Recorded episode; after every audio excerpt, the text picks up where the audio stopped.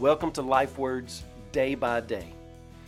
This book that we hold in our hands, it's not some disjointed, hodgepodge collection of feel good stories that give us chicken soup for the soul, self esteem pick me ups. This book is not like a cup of coffee that gets you going in the morning so that you can handle the day by yourself. This book is not like aspirin, where you come to it when you're sick or hurting, take a shot of it, and then you're all better.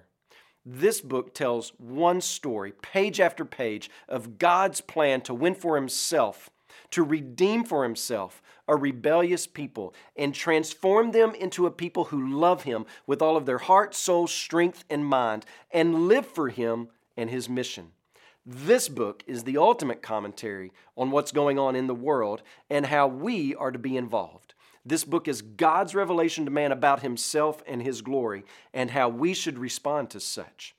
In Acts chapters 15 through 18, we see just a small glimpse of these truths. Then Acts 15 serves to remind us of this principle.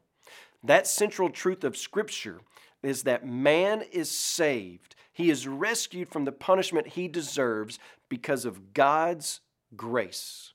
You see this in Acts 15, verses 7 through 11. Let's read it. And after there had been much debate, Peter stood up and said to them, Brothers, you know that in the early days God made a choice among you that by my mouth the Gentiles should hear the word of the gospel and believe. And God, who knows the heart, bore witness to them by giving them the Holy Spirit, just as He did to us, and He made no distinction between us and them, having cleansed their hearts by faith. Now, therefore, why are you putting God to the test by placing a yoke on the neck of the disciples that neither our fathers nor we have been able to bear? But we believe that we will be saved through the grace of the Lord Jesus, just as they will. So let the truth set clearly in your heart and mind.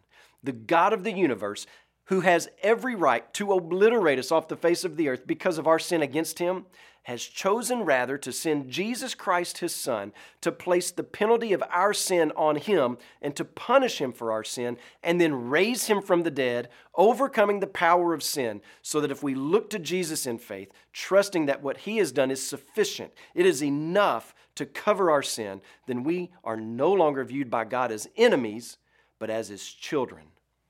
We don't work ourselves into that position. We don't earn our spot in the family. We don't have this quid pro quo relationship with God where we say, if I do this for you, then you have to do this for me.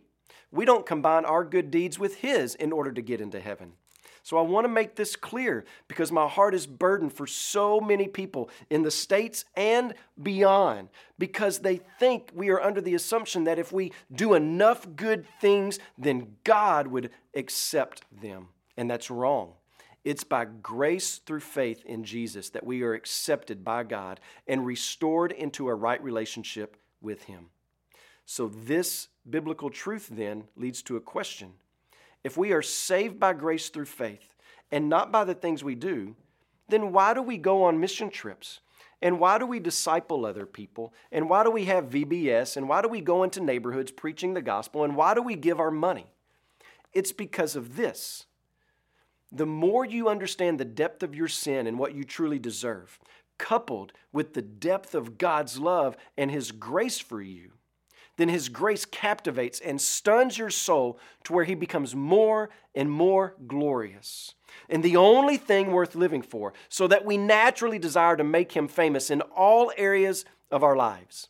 So, in our families, we want the goodness and the grace and the love of God to be manifested. In our jobs, in our pursuits in this life, we want the goodness and the grace and the love of God revealed in Jesus Christ to be trumpeted for all to know so that they might enjoy the richness of His love as well. And that's what we see in Paul's life, and that's what we see in the churches in the book of Acts. So, Acts 15 is a reminder of the grace of God. Peter is reminding us of this. And why does Paul spend all of his time preaching and discipling?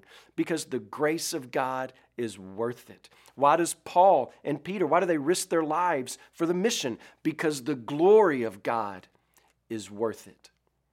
I want you to pray today. And when you pray, I want you to pray for Jimmy and Julie Walker. And I want you to pray for all of their kids. And it may take you all day to do it Judd and Adley and Nolan and Emery and Silas. Those are our missionaries in the Philippines. And I also want you to pray for the Romani Calderash broadcast in the target area of Romania.